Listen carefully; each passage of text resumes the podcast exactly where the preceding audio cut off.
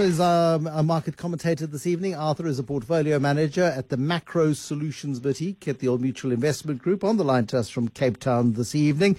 Uh, and an astonishing uh, sort of turn up for the books in terms of the currency. We're waiting for the current account numbers to come out.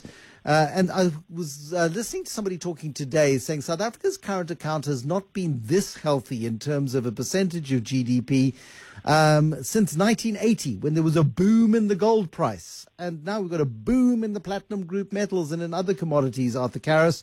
What we do know from the 1980s example is you can't depend on booms in commodities um, to tide you over in perpetuity.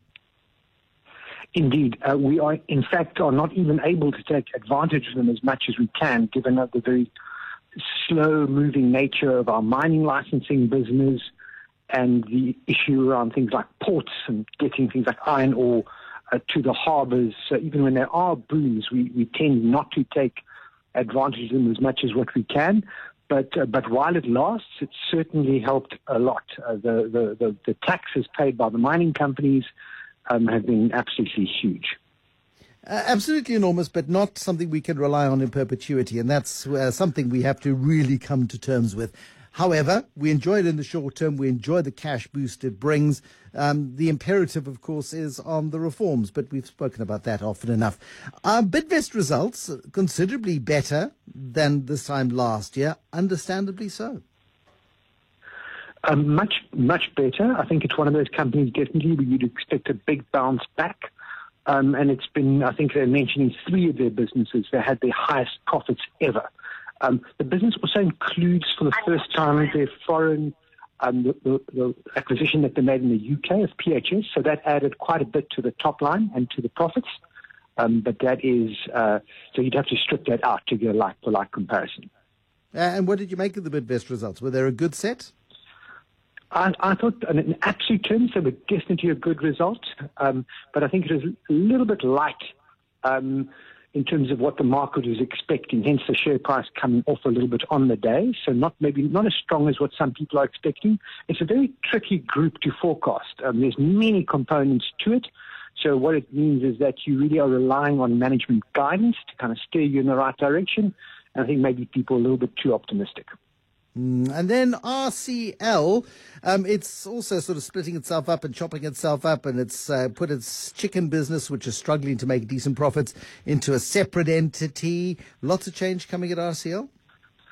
It definitely needs to do that. I, I think when you buy a chicken business, you're really buying uh, you, you, you're buying a company that that buys maize in very large quantities and soya, and then turns it into chicken and sells that. So while you can do the, the best you can, uh, growing the, the, the chickens as quickly as what you can and trying to uh, try and do as good a job at that as possible, you're still very much sitting between the chicken price on the one side, which you can't control, and the maize price on the other side that you can't control. So when you buy that kind of a business, you're really buying those variables. Um, you've got other businesses in there, like baking business that's that's that's also got the maize price in it, but slightly differently. So combining those businesses makes it a really tricky job for investors to figure out where their profits are going to be coming from.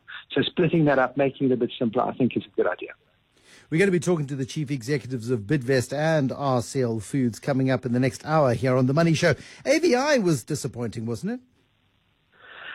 I think you need to, with all of these results now, you need to look um, through 2020 back to 2019. And AVI looks very, very flat in terms of the results that they've produced compared to the likes of Bidvest.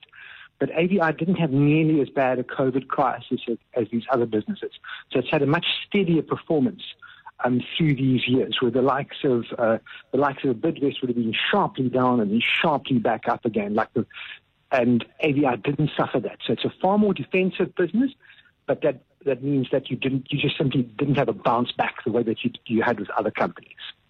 That is a useful perspective. And then Capitec with yet another trading update. These banks are coming up uh, with uh, updates thick and fast. And I suppose the circumstances under which they're trading are changing almost every day. Yes, the, the big thing with the bank results, and which is why with Capitec we're going to still have to wait to um, and go through the numbers in some detail to see exactly where the profits are coming from. All of the financial service companies, both the banks and insurance companies, um, when COVID struck, made very large provisions on their books. So they set aside large amounts of money to say, we don't think that we'll be able to collect on some of our debts um, in, in, the case of the bank, so therefore we're going to provide for that. It turns out that, that things weren't nearly as bad for the banks as what they suspected. So in these results that we're seeing now, the banks are starting to write back these provisions. So a fair amount of the profit that you that you um, that you're seeing now is due to the fact that they were very cautious in how they reported the results back in in, in 2020.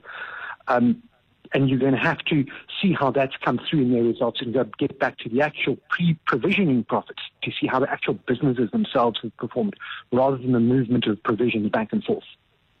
Thank you, Arthur Karas. He's portfolio manager at Macro Solutions at the Old Mutual Investment Group.